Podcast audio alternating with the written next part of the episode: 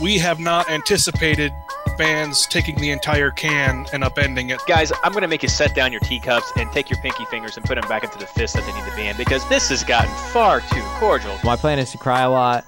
And then, no, I'm actually going to do well. Who am I kidding? I'm great. Thankfully, the Red Bulls decided to score some points. I personally am not trying to be a, a homer or anything, but uh, Joe Rallis. Portland shouldn't be on the playoffs this year because they can't get their act together. 11 mils sitting on your bench, just sitting there when you could invest it into any other position. Hello and welcome to episode 13 of the MLS Fantasy Insider Podcast, our review of round 9 and preview of double game week 10. This episode is brought to you by apologies because I owe a huge one to all of the Houston fans. I misspoke last week and talked about Dallas beating you. That was not the case. That was so not the case. You trounced them, and you trounced them so hard that they're still losing. Good for you. That's right. Dynamo.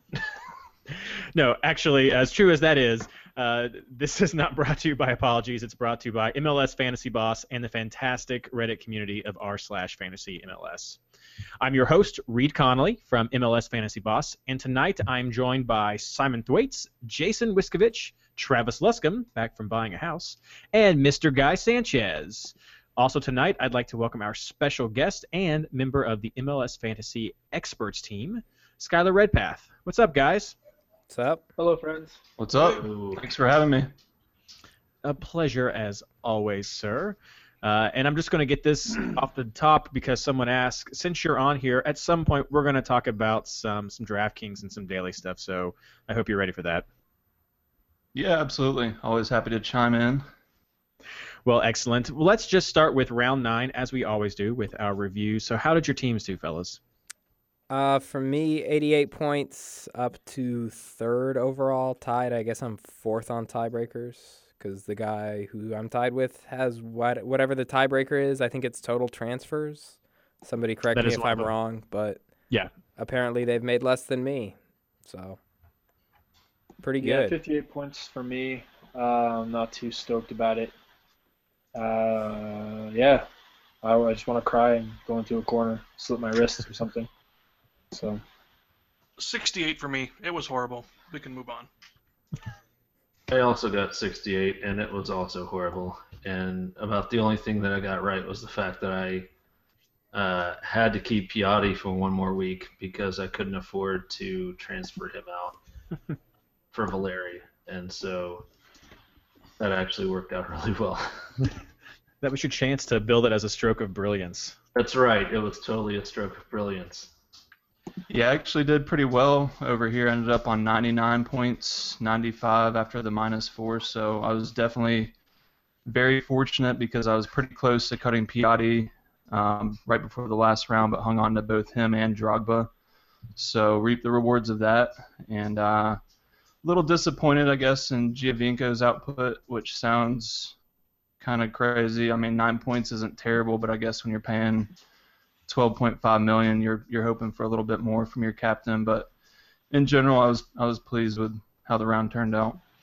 You know that's true, but if if you watch that game, and I did watch the Toronto game because he was my captain, he was just inches away from a couple of goals, especially that that screamer that bounced off the pole. So he was. It, it's amazing he didn't get a goal in that game, but he was on point, and that is definitely I think worth that 12 million so far.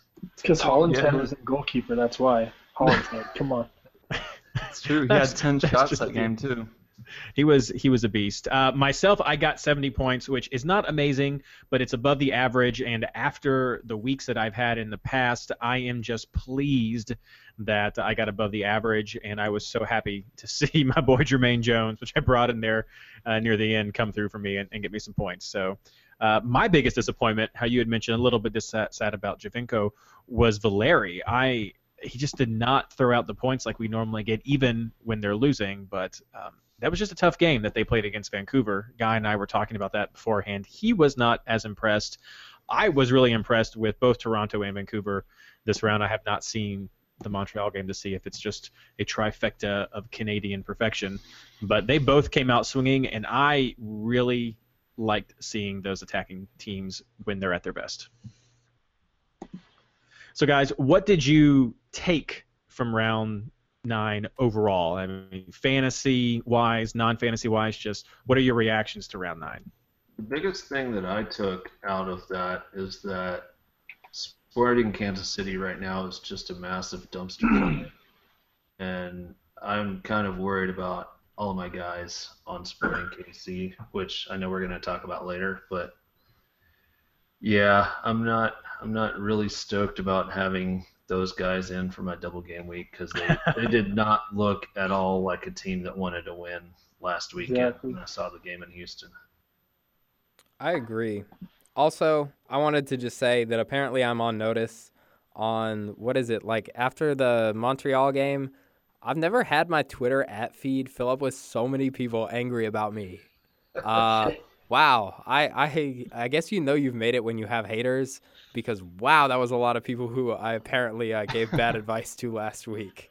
So All I have to say, Simon, is Oh. apparently it's lonely at the top, huh? Apparently, apparently, I don't know. I did fine without Piatti, so sucks for y'all. But uh, I'll have a, I'll have a whole time later where I apologize and tell you what maybe a better strategy would have been in retrospect. So I'll do that a bit Oh. later in the show. We're, we're totally changing our, our top Patreon donation to be like getting this throw a pie in your face. Oh, that seems fair. If somebody wants to donate, like a baseball. if somebody wants to donate a lot of money to throw a pie in my face, we can make that happen. No, I think that's definitely true about Sporting Kansas City. Uh, any other big takeaways from the rest of anyone? This Um, year I would- just would- sucks. Yeah, I'm it does. suck. man. but I think that my biggest takeaway is we can finally admit to ourselves that Dallas aren't the truly elite team we thought that they were going to be.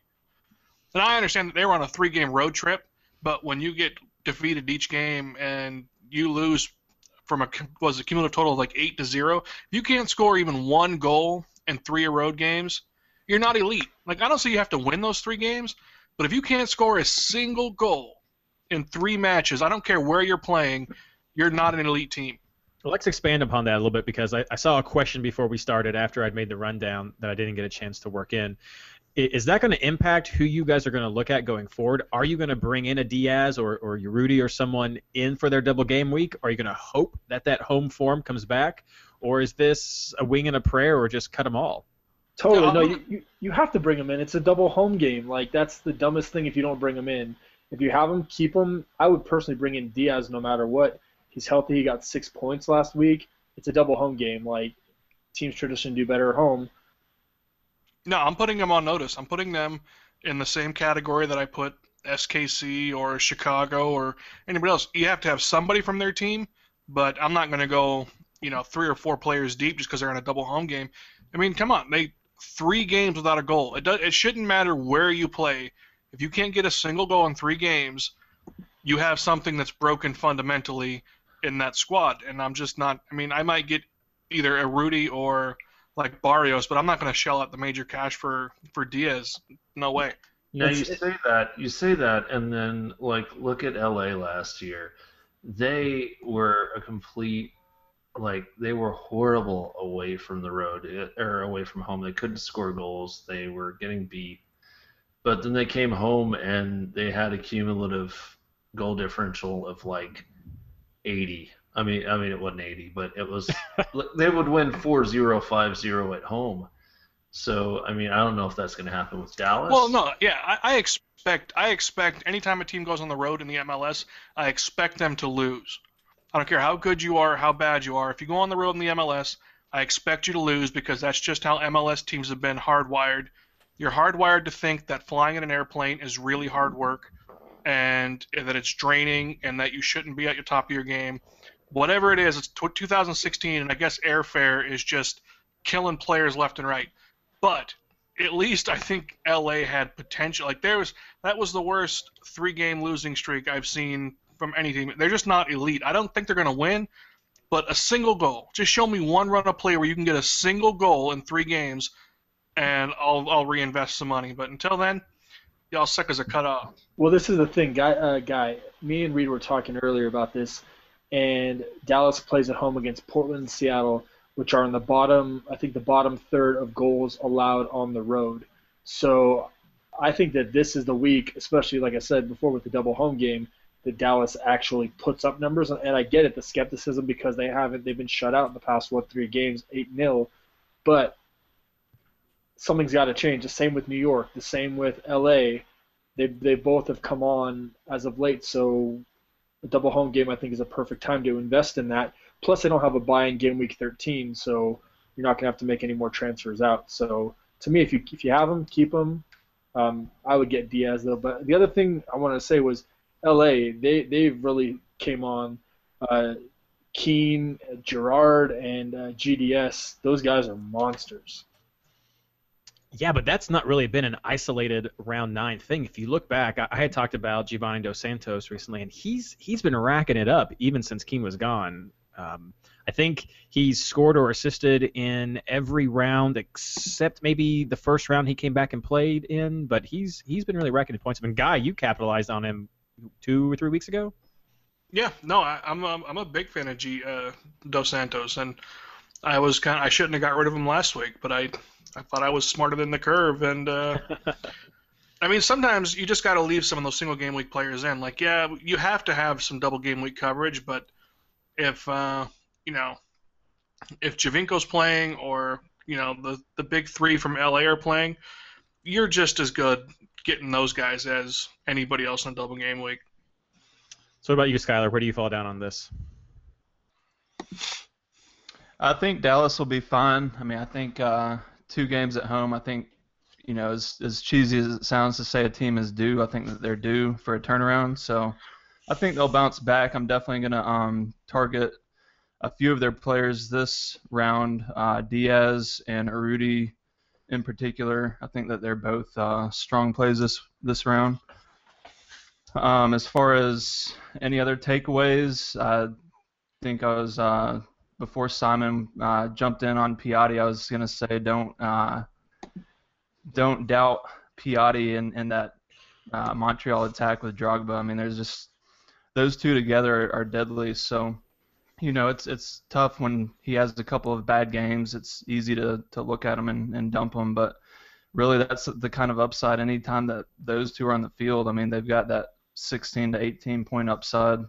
So, other than that, um, don't try to uh, take a PK from Kei Kamara. Man. I'm gonna take I'm gonna take credit for that Piatti move because I dropped him from my team, and it seems like my transfers have been the indicator of who will and won't do well, but it's always been against my transfers. Same. So you're, you're welcome, everyone. You're I welcome. called it though. I said that he would go nuclear since we all dropped him. Of course, of course. well, let's get moving on to some of our housekeeping now. Uh, some pretty good takeaways, and we will get into some of these other questions later on in our question section. So first, let's start out with injuries. Um, we know our, our good friend Mike That Tiger is trying to get a Twitter account going for MLS injuries, so be sure to check that out, as well as uh, at r slash fantasy MLS. We have a thread going where you can post injuries and get updates there. Some uh, just to keep in mind, Accam is still out with Chicago, or just keep an eye on these. Accam, Kamara over at Montreal, uh, Gonzalez at Dallas. I don't I don't know what's going on with him if he because he was pretty rough. Um, Goodson at San Jose. Hedges is still out. Ivanschitz, uh, Myers, Pappa, Plata. uh, I guess with the Sporting Kansas City, Colorado, RSL. For those of you who may not be as familiar with everyone, uh, Ridgewell is back at Portland. That's right, guy. Yeah, for him. and, and Plata played last week, by the way. He, he, Okay, uh, so Plata Plata is back. yeah, he got uh, subbed in in like the 70th minute. So a few guys, just keep an eye on their play time. Some of them may be coming back. Some of them are still out. Um, and I believe Franklin, Rivero, and Van Damme are still on yellow card warnings. So those are guys. If you have them, I don't really know. Maybe you have Rivero. I don't know. But uh, keep an eye on those guys. So a few injuries leading into this double game week. Especially keep an eye out on those yellow card suspensions because those can add up and really bite you during a double game week. The teams that have a double game, speaking of, we have Chicago, who were just off of a break, Colorado, Dallas, Houston, Philly, who were also just on a break, Portland, Sporty Kansas City, and Vancouver. So that is eight teams on a double game week. So this is huge. A lot, a lot of points are going to be flying around here. Um, other housekeeping notes, Skylar. I think this is a good time to talk about some daily fantasy. How has that been working out? Not so good for me. I'm here in I'm here in Birmingham, Alabama, where uh, our Attorney General just uh, axed daily fantasy, which honestly I'm a little surprised that it's taken this long. Uh, being in Alabama, the Bible Belt down here, so can't say I'm too surprised. Um, but you know, I still, uh, for me, I still feel like it's a, a good thing for the league to be partnered with DraftKings. I mean, I still think that they're definitely going to have uh, a little bit more exposure to more than just you know the the U.S. contingent. I think there's going to be some uh, some European folks jumping in some of these MLS contests now that they've partnered, uh, or now that they've opened up in the United Kingdom. So um, I'm still, you know, I, I, still think it's a good thing. I'm a little d- uh, disappointed that I'm uh, not able to play anymore, but that's how it goes. To get you a proxy someplace else. So, do you think that for the domestic game, it benefits us more to have a daily fantasy presence or a um, draft style fantasy game in general? For me, I feel like the daily game is uh, might have a little bit more impact um, overall, just because it is something where, say, you didn't sign up earlier in the season, um, and you might just say, hey, well, I missed out. I'm it's 10 weeks in, and I'm not going to do anything. I'm not going to win any prizes. I feel like the daily game, you might be able to um, bring some fans in one weekend. You know, say we're what 10 or 11 weeks into MLS right now, then um, even though MLS is offering a, a gift card for the highest score of each round, that's pretty hard to do when you're playing against what 28,000 other people. So it feels like you know the daily game might bring in some more of the um, fans that are, are just getting into the league and kind of want to um, play a fantasy game that they can win a prize that same weekend. So that's kind of my take on it. Sure, well said. And then I, I know Guy, you dabble with this some too, so feel free to chime oh, in on yeah, this. no. For any, for... I think I think the MLS fantasy daily fantasy is the it's the hardest thing in the world to do. Basically, you take 20, 30 pennies, you flip them a couple times, and uh, that's how you decide your roster in MLS. but I'm making a killing on Liga MX. like I probably cashed out uh, like 230 this weekend on MX. Do they have a do they have a fantasy podcast? Maybe we need to branch out and do that. I, I, you know what? Like honestly, as good as I am at MX right now, um, I'm ready to like uh, speed bag some MLS here because it's really frustrating. it's really frustrating looking at stats for MLS and just having them mean absolutely zero when a team goes on the road, mm-hmm. and stats in other leagues like make sense and are tangible and they follow a trend and yeah, I I, I mean we have a pretty we have a pretty big contingent of people out here who play uh, daily fantasy, so I you know it's the hate around the country. I think the the closer you get to the to the coast, like you know Skylar was saying, um, a little more lenient more you get in that Bible Belt, boy, they they hate themselves some daily fantasy. So we'll, we'll think about that. The Fantasy Insider MX edition. That's what we'll that's what we'll do. Uh, real quick from both of you guys, if you have any, if people are listening who do do daily fantasy, what are just two or three quick uh, stealth picks that they might not be keeping an eye on right now? If you've got any. Sure. Let's see. Uh, I'm trying to think. Double game week uh, coming up on Wednesday. I think uh, Jermaine Jones is way underpriced on DraftKings right now. I think he was he started out at minimum price, and we've all seen what he's been doing in, in kind of that new attacking role. So uh, I think he's still pretty pretty cheap over there. Um, he's one of the values right now. And then uh, let's see. I know you mentioned Accam is out. I don't think he'll play Wednesday, but if he plays over the weekend, uh, I think he could be a good, of a good sneaky play that a lot of people won't be on. What about Maidana? Yeah, Maidana's been uh, he's been kind of a tough, a tricky one for me because he's been in and out of the starting lineup. He's he did start this last game, so um, if he starts again, then he's he's a good shout. Shea Salinas is actually pretty cheap too for the Quakes, and when he starts, you get a point for a cross on DraftKings. He's a crossing machine so he's kind of an under the radar play too. Very nice, very nice. And I guess that is the last bit of, of housekeeping before we move on uh, that Skylar mentioned is this game week starts on Wednesday. So if you're listening tonight, Monday, you got two days. If you're listening tomorrow, though, if this is your lunchtime, you're at the gym listening to podcasts like I like to do, then it's tomorrow. So be sure you do not miss the deadline. 7 o'clock is when games start. Wednesday, that is the 11th. So be sure you get your team set and don't miss out on some, some good fantasy points. Uh, and finally, of course, as always, Patreon. If you are interested in supporting our podcast efforts, feel free to go over to patreon.com slash MLSFI and consider giving us a donation. We've got a lot of sponsors right now, so I want to give a shout out to Alex Carey, Adam Alcock, Jake, Shane Goodwin, Michael Denton, Tim Shaw, John Halka, Brad McConaughey, and Mark Prinz Medal. So thank you guys so much for the donations. I, I, know at least I think Tim's just giving it to us for a little while because he didn't know how to make a, a lump sum donation. But thank you so much everyone who is supporting the show.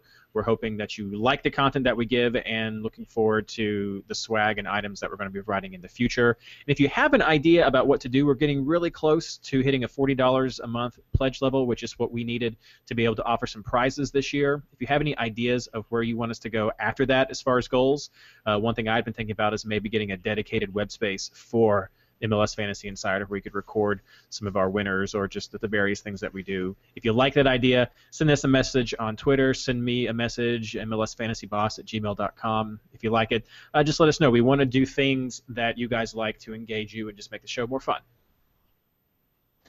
Oh, and a sticker update. We got the logo. I'm narrowing in on a vendor, and we're going to get these things ordered. Trust me. I'm more I'm more trustworthy than MLS start times. so, Cold-blooded. Yeah, well, you know, truth hurts. So now let's get into our discussions with our questions and picks. We're going to start out focusing just on the double game week because we had a lot of questions like that, so I thought we'd get it all knocked out at once. So this is the biggest double game week that we've had this season so far. Uh, but as we've seen from these past double game weeks, guys, we don't know if that necessarily means it's worth investing in. So we've already been burnt a lot by rotations in the past. We've got Copa America coming up, which is going to have a big bye week because of that. Um, players are going to be leaving early for camps. What is your take on how to handle this round? And so you guys have got the notes I gave you for things I hope we can touch on. Skylar, just want to open this up and anybody else can jump in. Sure. Yeah. For me, you know, I'm still all about the DGW. You know, if you plan it just right um, and don't take too many hits along the way, then it's really the best opportunity that you'll have to gain ground in the standings. So um, I think I've said it before, but for me, it's minutes equal fantasy points. Um, and really, the trickiest part about the DGW is forecasting which players have a good chance of playing that full 180 minutes. So then, even at that, you know, it's still a guessing game. Um, I mean, friends, I've been back and forth on Accam. Uh, I know you said that he's He's questionable, Reed, but I feel like he's going to make his return this round. And it, he's one of those players that if he's healthy, almost an automatic play for me on a DGW. Oh, definitely. But you know, I'm leaning towards staying away from him since he's just returning from injury. Um, probably not likely that he goes the full 90 in both. So, yeah, I mean, can he still produce in less than 180 minutes for sure? But um, when you're picking a lineup with DGW players, that's the type of player that you kind of stay away from and err on the side of caution.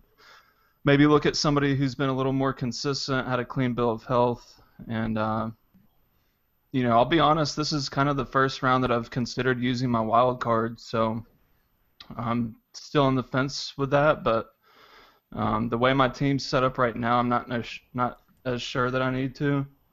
Um, I've got Piatti, I've got Drogba. They're both going against the Union at home, so it's a pretty favorable matchup. Um, Giovinco's in my squad, so I've already got six DGW players um, before making any other transfers. So, kind of thinking with those three single game players and then the six DGW players I've got, I might just bring in two more uh, double game week guys and then hang on to the wild card. So, that's kind of my take on it. I'm I'm a huge fan of, of loading up on DGW players, um, but gonna kind of probably process a few more bits of information before I, I decide on that wild card.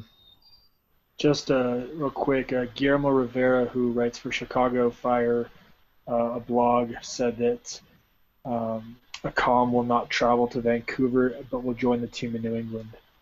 So if that helps your decision out at all. Yeah. Good. Yeah, Com won't be in, but yeah, that definitely helps. And I agree with you on the double game week players. More double game week players equals probably more points, especially if the player goes 120. If the player goes more than 90, realistically they're going to get more than a player that just goes 90, unless it's your you know single game week players that are great like a Giovinco. But Well, that's that's true because we always say, of course, double game week, more chance at minutes, more chance of points. That makes sense. But there are always single game week players who make it into those lists of of the best starting 11s. So, definitely. d- do you guys have a an ideal mix that you would recommend of single game week to double game week players, or are you going to try to go all out? I have, as of right now, I have nine double game week players. I'm sorry, ten or yeah, nine double game week players with Giovinco and Win are the single game week players, and Win's going to go out for Diaz. So I'm going to have Giovinco as my only single game week player this week, barring rotation, which, knowing MLS, it'll happen. But uh, I have a ten, and I think that if you, I think as we discussed before, I think anywhere between eight and eleven is ideal. About anybody else? Do you have any thoughts on wildcard advice? That was something a few people were interested in knowing. Should they do it now? Should they wait to recover from this week? Okay, so I can talk wild cards for now because I've been thinking a lot about this, about whether this week is the right time to use my wild card. And I'd say that 90% of it has been taken actually thinking about next week. Um, I think that people have probably had a long time to prepare for this uh, double game week in terms of what players they have. So I think most people actually have a ton of double game week players. And if you don't, um, then okay, maybe you're really thinking about using your wild card this week. But I don't think the reason to use it is for this week because, like I said, you've been preparing for that.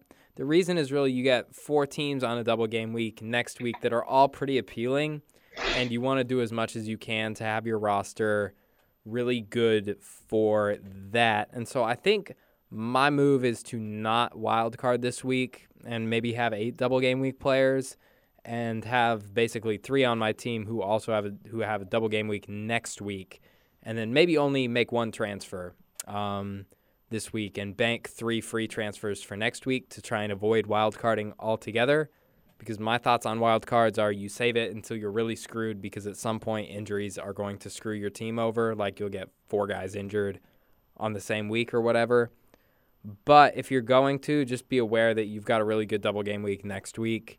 And so if you're using your wild card now to load up on players for this week, you might be in a rough spot again come next week. So you got to really take that into consideration. Yeah, well said. It's a good Well said. point. And I want, do want to add that if anyone does use their wild card, from my experience and the experience from others that I've seen reported on Twitter, you will get three trades in that next round. So Oh, really? Is that a new thing this year? bonus. That is That's- true, and it is. Yeah, It is new. I do Oh, not that's know if awesome. it was intended or not, but it is what has happened. So Cool. there is there is that. Uh, before we move on, just we already touched how how Sporting Kansas City is a little rough, and we have a specific question for that more in detail later. So they're obviously a team that would concern us. But what other top teams do you guys have that you're going to be targeting for your players, and what teams do you have that concern you? Well, I'm still targeting Dallas, and I think that, and, and this is the thing, I think you need to target teams that are going to be not on a bye on game week 13 because that is and will affect you adversely. But if you look, um, Philadelphia, the Union have pretty decent matchups, but they have two double game weeks and then they they don't have a bye. So Philadelphia Union players I think are good. Um, but I still think Dallas, uh, like I said, I, I think Dallas is gonna is gonna come out of the come out of that funk and, and do work. I also really like uh, uh, New York City FC players like uh, Villa and uh, Hernandez and uh, Tommy McNamara. Yeah, T Mac. You don't Um, like New England with three games I- in a row that are all home before the bye? I mean, is that is I- that worth I investing do. in? No, I I- I said last week that I liked I liked them, but it's really difficult because Win looked like garbage. I mean, New England just looked like garbage last week, and even with three home games, they're sputtering bad right now. And I don't I I don't know. I'm just going with double game week players anyway. I'm Okay. trying to maximize my bank for my buck. Fair enough. So now getting on to some of our other questions. Uh, so as we talked about before the show started, LA Galaxy has been on a great run. Are you guys going to start considering prioritizing some of their players, specifically Dos Santos or or Keane after this game, um, even with these double game weeks? Guy. Yeah, for sure. I mean, I think right now it boils down to um, three players in the league.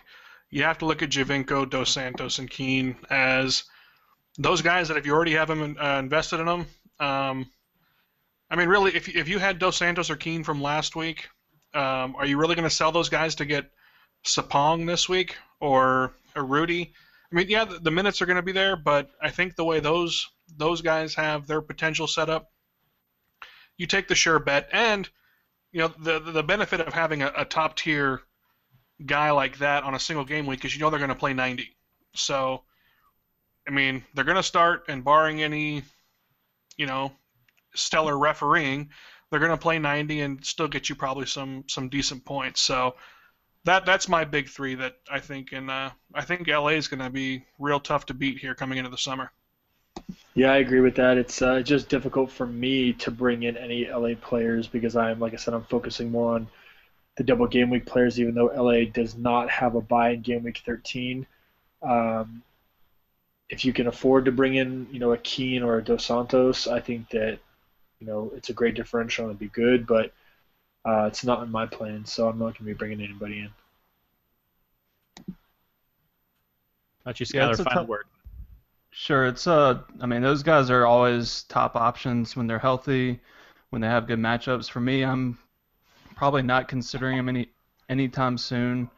Um, with the DGW this week, and then um, thinking about the Copa America coming up. Really, I think uh, Keane might be the last man standing because won't uh, Zardes and Dos Santos be heading out for training here soon? They will. Some people think Keane will go with Ireland, but I don't know. He's been right Yeah. on the pine, too. Uh, if he does go, he doesn't really play much if he even gets called up.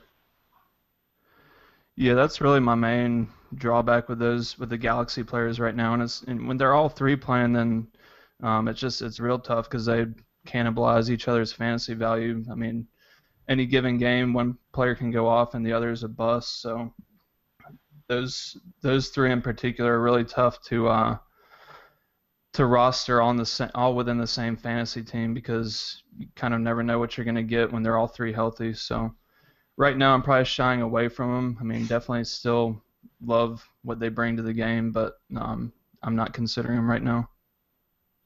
So speaking of teams to shy away from, I think Travis, you, you can be the one who kicks us off with this one since you've mentioned it before. Uh, Sporting Kansas City was a team that a lot of us had on our radar since some of the earliest game weeks, investing in them very heavily. Uh, but now with the lack of wins that they've had over these past several games, have have their players become what I've seen people start calling a rotation trap? Um, I think it's definitely possible, and especially because Vermes has come right out and said that he's going to start mixing things up just because it's not working right now.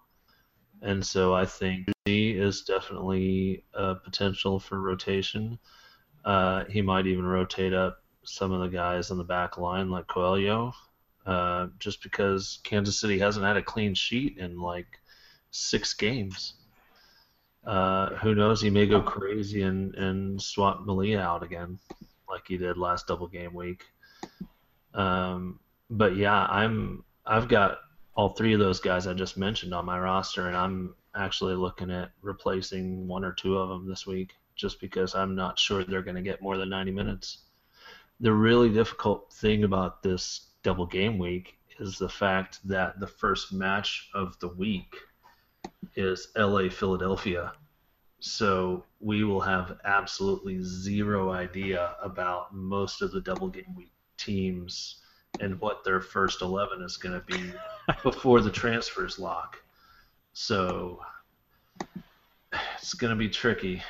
But yeah, I'm I'm potentially getting rid of Zusi and maybe even Coelho because to have a 7.9 defender and not be sure if he's going to start both games, I don't know. I've got four other double game week defenders right now, so I may just play three of those. Yeah, if I was in your spot, Travis, then I might consider uh, shipping out Coelho, but I've only got um, I've got Coelho, I've got Hoy- Hoiberry, and uh, uh, Vancouver Whitecaps defender. So I've got three DGW defenders. So I'm probably sitting tight. I don't know if I would use a transfer to uh, ship Coelho out, even though I agree with you. I think he's yeah, I think he's started every game this season, so I wouldn't be surprised to see him uh, sit. But I'm gonna probably hang on to him. I've got Benny in my lineup too. I'm gonna probably hang on to him. Um, he's been pretty quiet over the past several rounds, but he's still picking up bonus points here and there, and he's you know he's hitting around four points anytime he doesn't hit the score sheet. So I can live with that. If he plays both games, I think he's he's good for uh, close to double digits this round. Um, if you're if you don't have Benny or any Sporting KC guys, and yeah, it'd be it'd be a tough call to bring any of those guys in without knowing what kind of rotation they're gonna have. Um, I think. Oh, sorry, go ahead. I was just gonna say real quick. I think if you're considering taking the savings with Zusi, then just keep in mind that he is gonna be heading off for uh, Copa America training next next round. I think in round 11. So. Yeah, that's Um, true. I think they leave after round 11. Okay. Um, yeah, I, I guess I saw some report that had said that the date was uh, somewhere around round 11 there. So either way, I mean, I might lean Benny just because of his set piece duty too, but that's just such a muddled situation in their midfield as it is, especially with Justin Mapp returning too. You got Brad Davis oh, God, I there. forgot about him. yeah, there's so many uh, faces in the midfield to consider. It just, I might even uh, stay away from bringing anybody in if I don't already have them. I would have to say the one guy that seems to have looked the best out of all of those guys that haven't looked good at all is Benny. Yeah, so I I, would I would feel pretty comfortable having him if I did. I think Benny looks good. Um, also, I'm gonna find some wood to knock on here. I don't think that he'll get rotated just because he's looked good. Same thing, Quayo. Uh, he's looked fine. Like maybe he'll get rotated, but seems like one of the safer bets to me. Rotating your center backs is super risky, even for Vermes. Um, it's not like Quayo has been the reason they've been losing. Same thing with Melia. Those are the three guys I have. I'm not super worried about rotation. Um, I think maybe you're looking at the other guys, especially the forwards. I would not feel safe with any of them. They they have not been performing very well. So, but I wouldn't pick these guys up just because Kansas City's been pretty bad. So if like if you don't already have them, maybe stay away. No reason to like take minus fours or whatever to get rid of your double game week guys though. Well said. So, with so many of these really good players like Geo being big money, uh, we've had a lot of questions about just value picks. So, if really quickly a few of you guys just want to give one or two players for each position, uh, and you don't have to do keeper, uh, just who are some good value picks that people can look at going forward?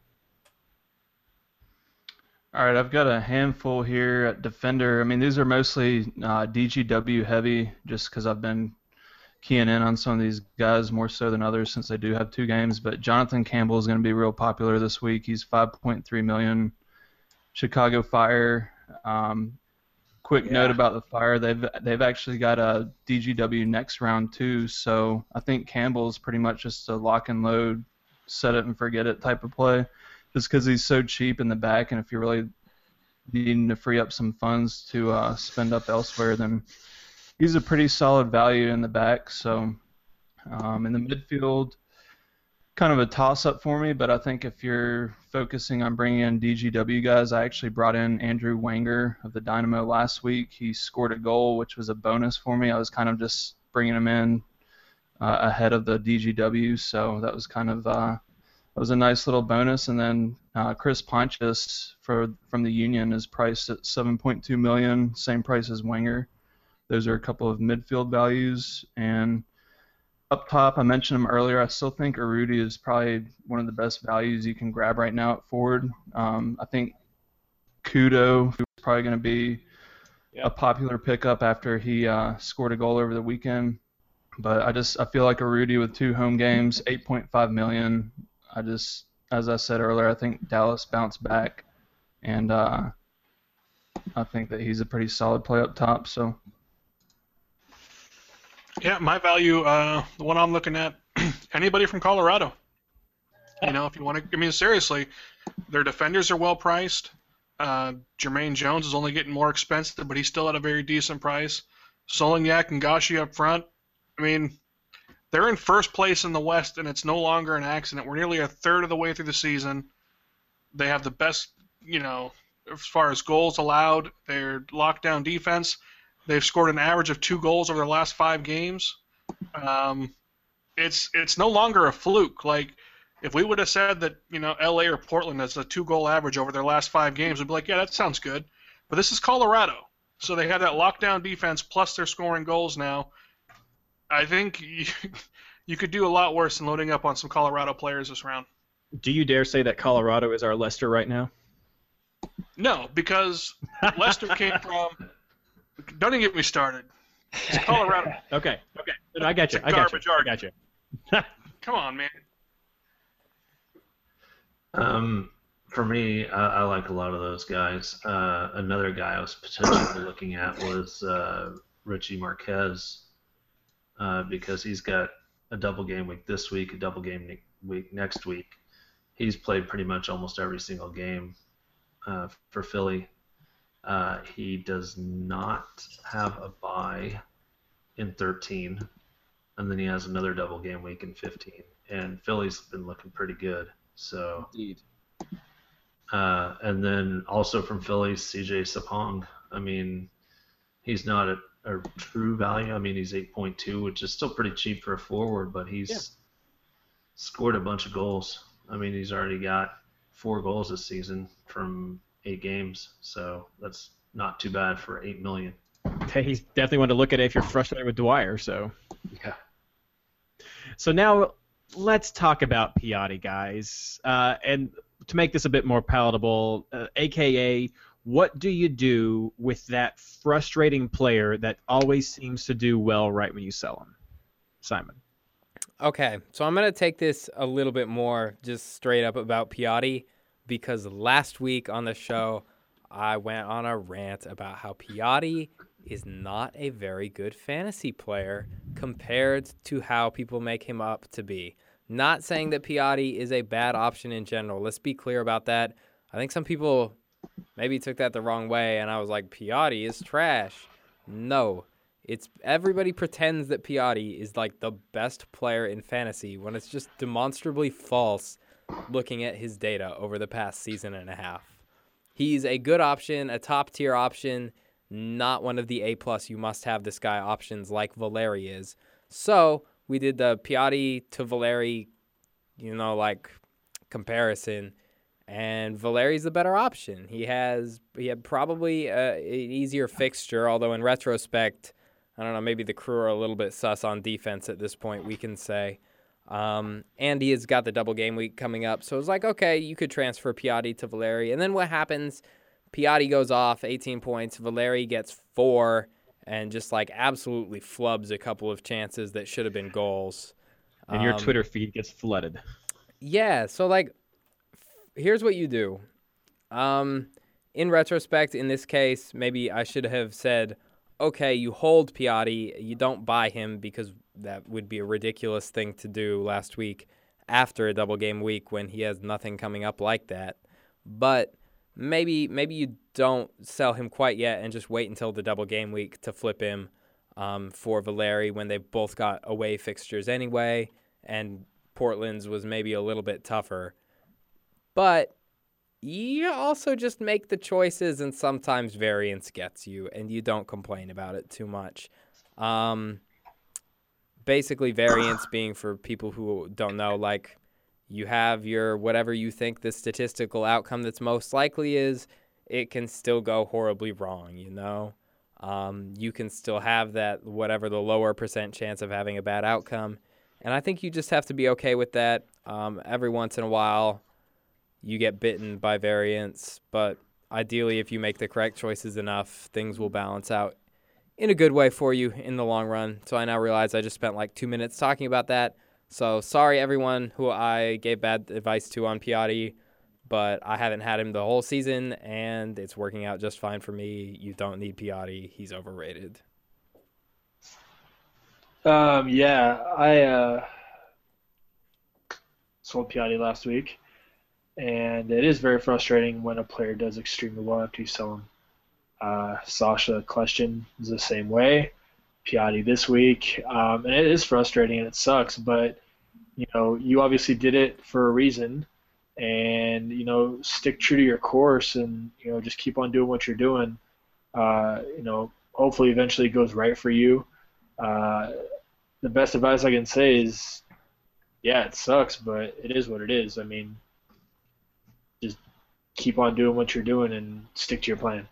That's what I'm doing, and I'm hoping it's going to work out. But uh, don't knee jerk and buy them back immediately. You know, look for other players that are going to be in form, uh, double game week players. Uh, you know, whatever players can fit in your budget, but uh, just stick to yeah, stick to your plan, and you, know, you should be fine.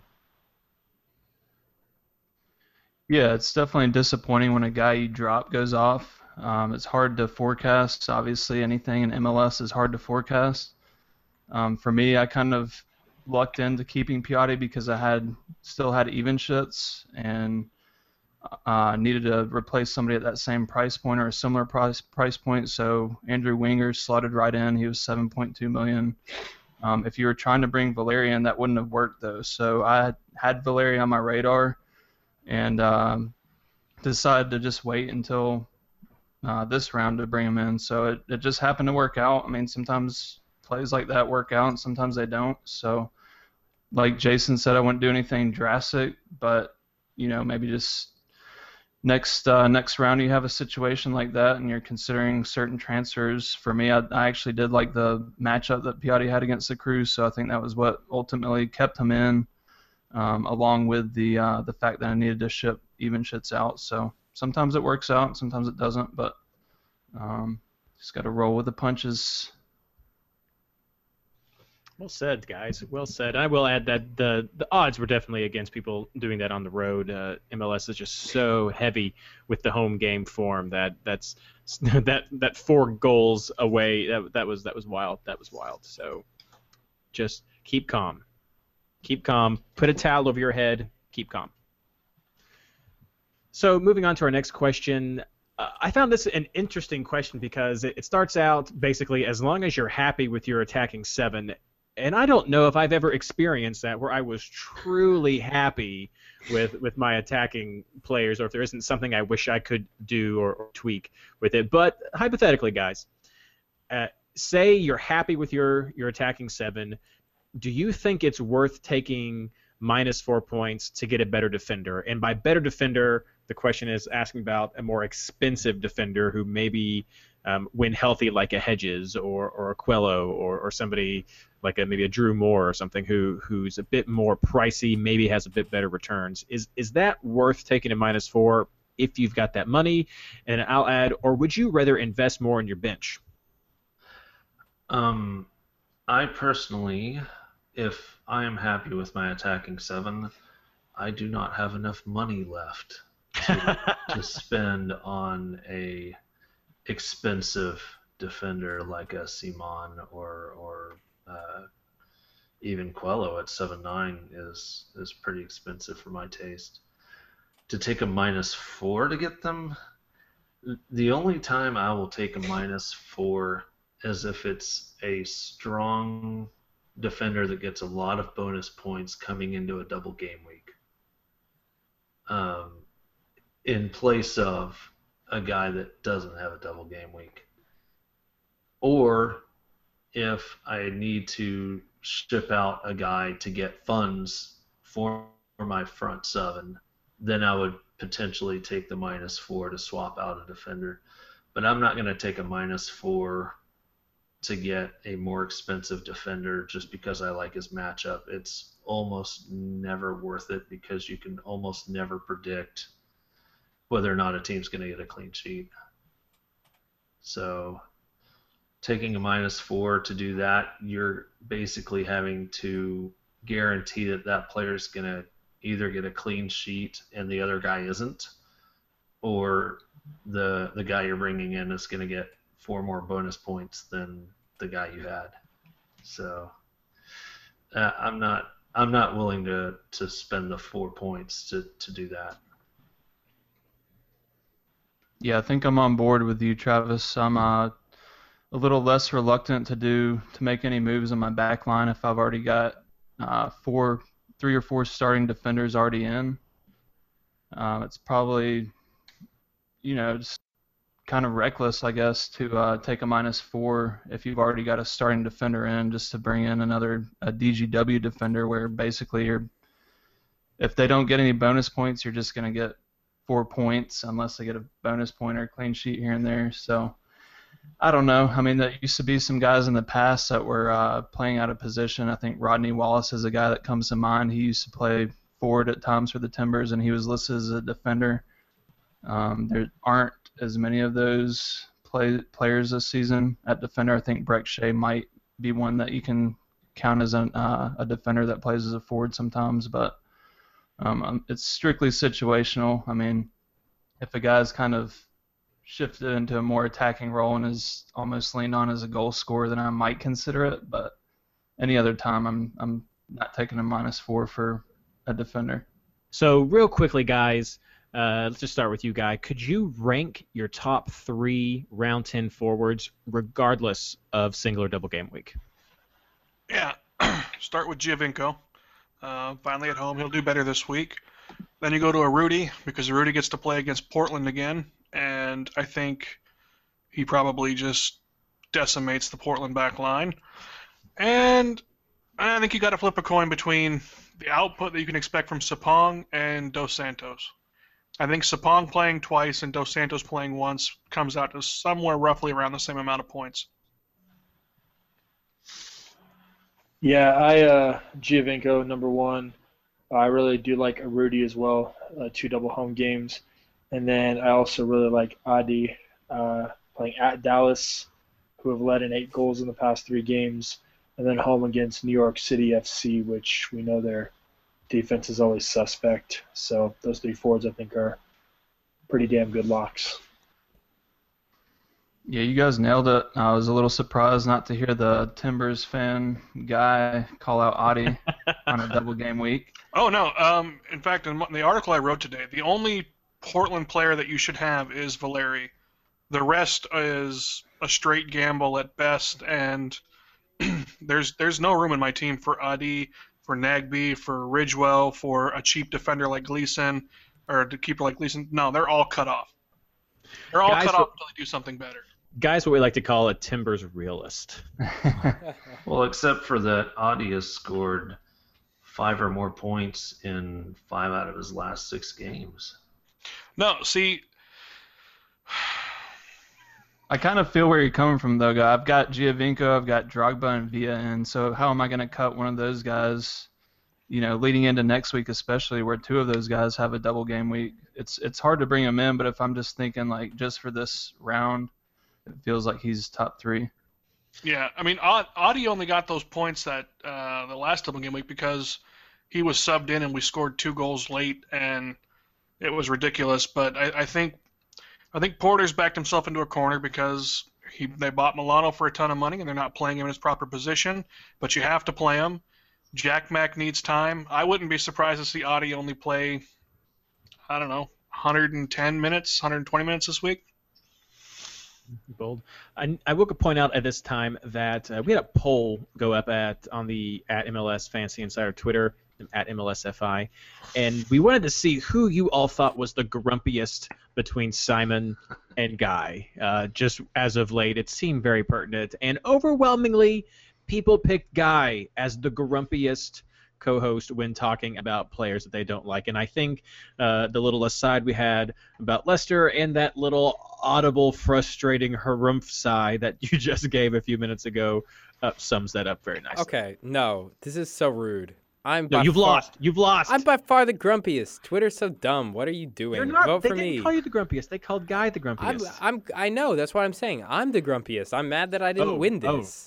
This. Well, you two can go off in the corner and have your own little curmudgeonly grumpy party. Yeah, what so- is this? It's Have not, I- it's not a good it's not a good year for Cascadia fans. Let's I'm- just we, we can call that a draw. Oh no no us. no! My Sounders are fine, and they're gonna destroy your Timbers, who were a bunch of luck sacks last week, last year anyway, and didn't deserve to win MLS Cup. But uh, yeah, I'm much more grumpy than Guy. Twitter No, got it wrong. Take- take it how it fact is. of If you- yeah, no, the, the the title weighs heavy on their necks this year. Um, if Seattle ever wins the title, maybe they'll they'll come under the same pressure. Oh, oh, gauntlets, gauntlets. We have to be careful. We're not doing well in our gauntlet throwing uh, at MLS Fantasy Insider. But our last question before our picks, uh, Skylar, we'll let you t- kick this one off. Would you be willing to drop an underperforming double game week player? Uh, we'll say someone like Zusi uh, for another double game week option. Uh, in general, probably not. Um, it's really situational for me. Um, if there's, say, like a guy like Mike Magee who people might have picked up and he's on a double game week, um, guys returning from injury like Keane, for instance, might shift him to the bench. Then yeah, I would I would absolutely consider replacing him because he probably wouldn't be getting the full 180 minutes. Um, but in a guy like Zusi's case, and if he's in my lineup, then I'm probably just sticking with him and. Uh, hoping for the best. I'm, I'm kind of of a different mind. Uh, I think SKC in, in particular, because at this point we know, we know SKC is not going to play their big players 180 minutes. It's just not going to happen. You're not going to see Feilhaber playing next to Zusi, playing next to Brad Davis for any stretch of 180 minutes at the same time. It's just Vermes is is being Vermes, and I'm gonna probably ship out Melia in favor of another double game week keeper, and I'll probably ship off Dia as well because I can't trust that they're gonna get the minutes that they need to get, and I would rather have some of that Colorado goodness and uh, those stats in my team than this garbage ass SKC team. You need more Axel in your life. Yeah, I need a little Hoberry. Uh, actually, Hoberry in my it is, tea. it is not Hoberry. I, I tweeted Brian Dunseth, and he changed it for the third time. It's now Shoeberry.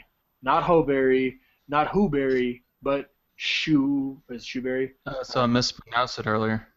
Yeah, it's well, it's I I tweeted Brian Dunseth and I'm like, hey, the correct pronunciation is this, and he goes, per the PR, he changed it the third time. I guess I guess like preseason he wanted it Hoberry, and last year it was something totally different. So I think I don't even think he knows how to pronounce his own Right. damn last name. Back to Axel. Back to Axel. That's what I said. I'm like, can we just call him Axel? And he's like, I like it. What's your Travis? Axel S. Um, Axel S. yeah, see, I'm kind of in that situation myself because I have Zusi and I'm leaning towards getting rid of him. Um, I can though because I currently have 12 or 13 double game week players. Uh, and I haven't used any transfers yet, so my one transfer is to get rid of Piatti finally. Now that he's done some work for me, um, and then I'm thinking maybe I get rid of Zusi for either Stash or Diaz. Diaz. Yeah, either one really are both good picks this weekend or this week. So, um, I mean, if you've got the free transfers to do it, then yes. If you don't have the free transfers to do it, then you're just going to have to weigh those four points against what you think the difference is going to be between their scores. I mean, if you know for a fact that they're not going to play 180 or even like 150 minutes, maybe you switch them out. I mean, course, now Peter Vermes is going to just completely troll us all and play the exact same starting 11 two weeks in a row. Exactly. Mind games. Mind games. Yeah, yeah, he's gonna. No, he won't. He won't Yeah. do it. He won't. He won't. But it would be really funny if he did. Zusi hat trick. Yeah, yeah, exactly. Uh, you know, you know. You heard it here first, guys. You heard it here first. if we say enough things, eventually get them right. Uh, so thank you so much, everyone who sent questions. I know we switched it up a little bit this week. That was just because of the double game, single game week focus we wanted to do. So uh, next week we'll be back to mixing everything together. So now it's the picks. So guys, keepers and defenders, who are your picks for double game week round 10? Simon. Okay, uh, keeper is MacMath from Colorado, and he is the guy who's like it. playing for Colorado, right? it is Currently, Okay, that's what that's what I thought. Um, and Shoeberry. Number three, number three overall player, right there. Dude, Zac MacMath is a boss. People underrate that kid. Hella. I'm talking about Uh, you. I'm number three overall. Um, that that guy plays right, doesn't he? Okay, okay, yeah, that guy, that guy. I love Well, it. I love it. Next, Yeah, and Shoeberry is the defender pick because Colorado has the best defense and they have a double game week. So you take the best guys from the best defense and you play them. Um, especially like if you don't have a double game week keeper. I guess I have Melia and I'll keep him because a minus four is a waste of time for a keeper. But um, yeah, picks MacMath and Shoeberry. Nice. What up? MacMath gonna save two PKs. You heard it here first. uh, I'm going with uh, Blake from Philly as keeper. Um, I like him and Lamson, but um, yeah, and then defense, uh, I like Parker from Vancouver, Rosenberry from Philly at 5.6, who plays, I believe, right back. Um, very consistent, uh, underrated player, 2.1% ownership. And Zimmerman from Dallas at 6.0 two home games, injuries at center back. Zim should start and do very well for you.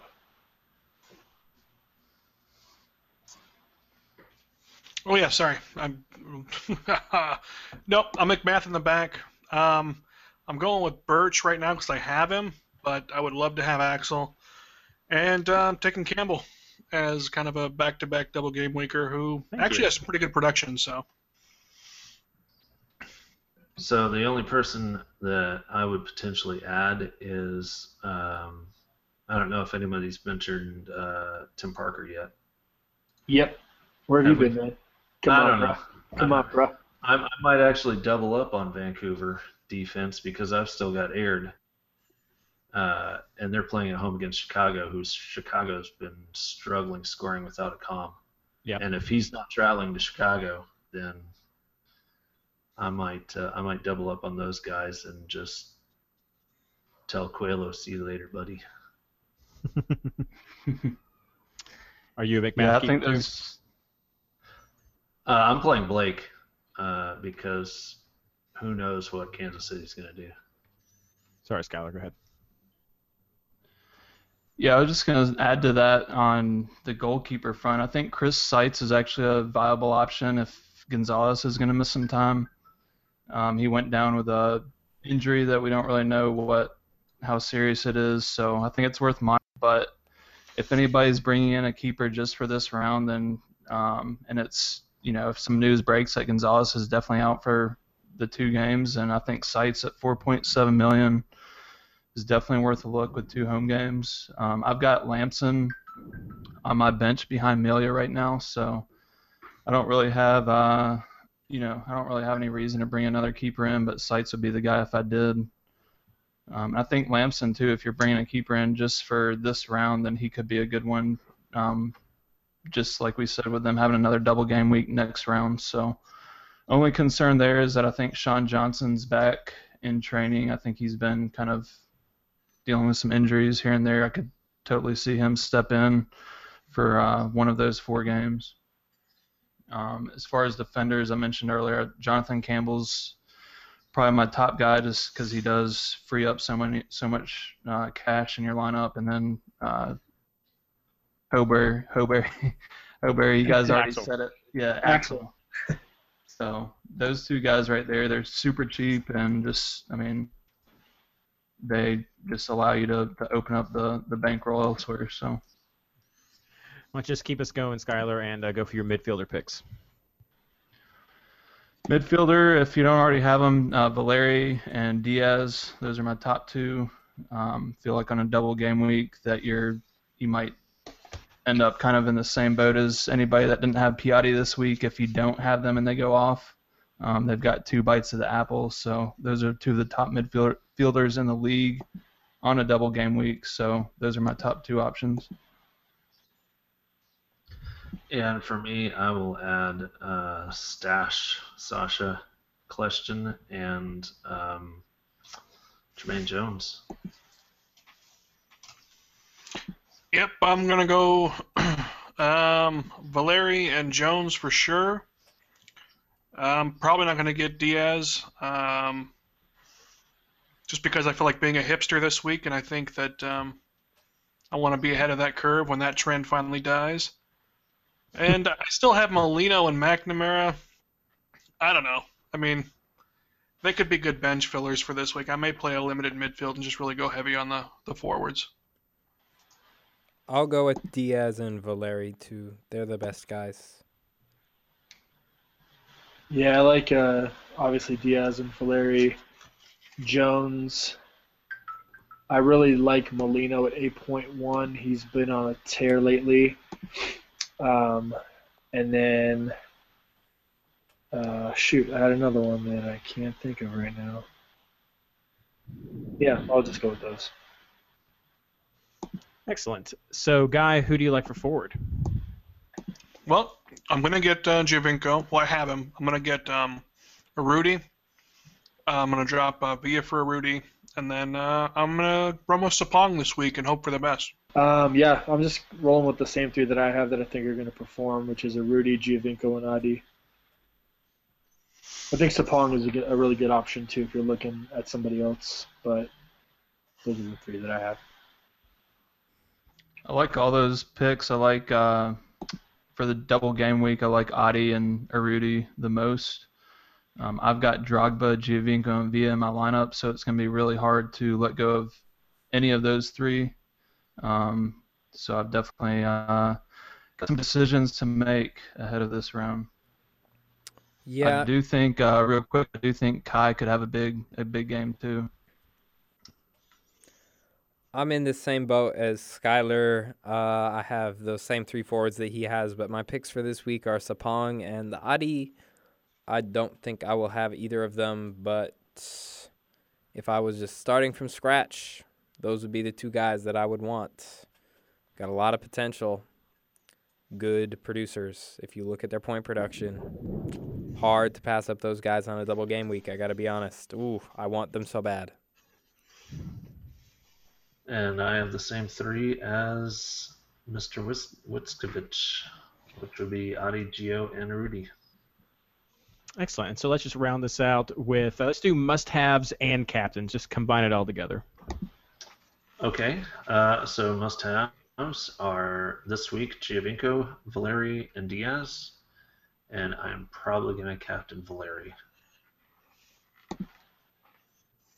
I am on board with all of those, Travis. I've got uh, Giovinco, Valeri, and Diaz as my must-haves. Uh, might go a little differential and go with Diaz this round as my captain. Yeah, Diaz uh, is honestly well. Diaz, Valeri, Urruti, and Adi are the four must-haves for me. Uh, with Diaz as my captain with the double home game, same philosophy as I had with New uh, with uh, Lee Nguyen uh, during their double home game. No, my only two must-haves would be um, Valeri and Giovinco, and I think I'm gonna flip a flip a coin, and I'll either captain Valeri or uh, Jermaine Jones. Uh, for me, Valeri and Diaz are the only must-haves. Single game week guys are never a must-have on a double game week to me. And Diaz is the captain. If you're going to have one must-have, like one player, you're insane if you don't have Diaz. Very I'm really nice. surprised there's no Vancouver love like Bolanos or Paralis or even Kudo. I'm surprised no one has said anything about them. I like those guys, but they don't all start consistently, which makes it really tough for a double game week. I think they're all really good, like especially Bolaños, but he hasn't actually started consistently. If you look at their lineups, so And they've Yeah, been a little talk start stop. Yeah, and talking about some of the other names that we've thrown out there, like those guys are definitely on my radar, but it just there's so many other stronger options, I'd say. Yeah, I, was- I was just bringing it up as like you know, as a differential. Like Bolano 7 7 11. I know he's played 77 77, and I believe was it 80 uh, oh, 90 minutes. But I I mean, for people looking outside the box, there's there's a lot of good options on on some other teams that we didn't discuss today. Good point. Well, that wraps up what we have for our questions and for our picks. So I hope that helps you guys moving forward with how to decide for this double game week that's coming up. Uh, and at this point, we're going to have to say goodbye to Mr. Guy Sanchez. So thank you so much, man, for joining us tonight and uh, sticking with it for answering all these questions, getting some picks. Thanks, guys. Kids got to go. I, I got to bounce, but uh, it's been uh, been good. Good seeing you, T- Skyler. You too, guy. We'll see you. Oh, Man. good, good seeing you too, guy. Thanks, friend. See you later, buddy. Dude, I love you. whatever, man. I know. Hugs and kisses. Uh, hashtag adulting has caught up with Guy, but just in time for us to get on to our community time. So the top scorer from the r slash fantasy MLS league this round was Tymek Rost, who is the manager of the Goonie team, and he had 107 points. So that is awesome. The highest score was 117, so pretty darn close, man, for having that that high score. So congratulations. That's that's an awesome score. And now to a bit more somber news. Uh, the, MLS Fantasy Insider hosts head-to-head league. Uh, but, you know, we'll start out with the the bright side. So Simon, Uh, I beat Reed's friend Steve, 88 to 69. I'm sorry, Steve. You got unlucky. Your score would have beaten most of the other people. but he was not our taco this round. Uh, that went to to Andrew, who had 55 points. Man, don't know what happened to him. I, I hope we hear from you on Twitter to see what kind of rough rough game you had. Uh, but he was beaten by three points. Three points by Ivan the Terrible from Fantasy Football First, currently sitting at second place overall in our league. So rough times there. Um, Travis, I think you have the next game. I, well, if you could call it that, I, uh, I still lost. I lost to Ol- older goaler. I had 68 points, which would have beaten about half the group. Unfortunately, I didn't play that half of the group, so I go down to three and six, and am now ninth overall in our our group. It's rough. We have a pretty tough group, so Yeah, I, I must say it is it is rough. Uh, Guy just left, but Slow Mo Sanchez lost by three points to Mike That Tiger. So congrats, Mike. You you did well in uh, in upholding your honor and, and beating Guy. Uh, we're gonna skip this next one and cover it last. And finally, my game. I lost to Ben Bear, MLS fantasy editor, fantasy uh, head in head in chief. bear. Ben the research bear. Yes, the dancing research bear. We need to get a video of him dancing. That'd be fantastic. Um, ben had had a rough run of games. I finally had a pretty decent game, and uh, I lost. I did not. I Ben just hit it out of the park, and, and he beat me by by eight points. So congrats, man. You you got me on that one, but I'm I'm moving up the right way now. So so watch out if I play you again. I'm coming. I'm coming for you. Uh, but finally, the the game of our head-to-head match this past round was Jason versus Fantasy Football 24/7. The gauntlet was thrown. It was it was set up. And Jason, how did it turn out? It was a monumental letdown. Um, cheers to the boys uh, across the pond. Well, technically, I guess he lives in North Carolina. Mido, who is their the guy uh, that does their team, but that's neither here nor there. Yeah, it was a good good match. Um, Piatti was honestly the difference with the 18 points. I dropped him. Uh, they kept him, and the score was 70 to 58. Uh, so 12 point loss there. Uh, but you know, it's all right. I'm in the middle of the pack. Next game, I'm coming for you again, and there's going to be even more ish talking, more gifs, gifs, however the hell you say it. I know GIF is Gifs. a peanut butter, but it's the same Gifs. damn thing. Um, but I'm coming for you, and I'm talking Team America.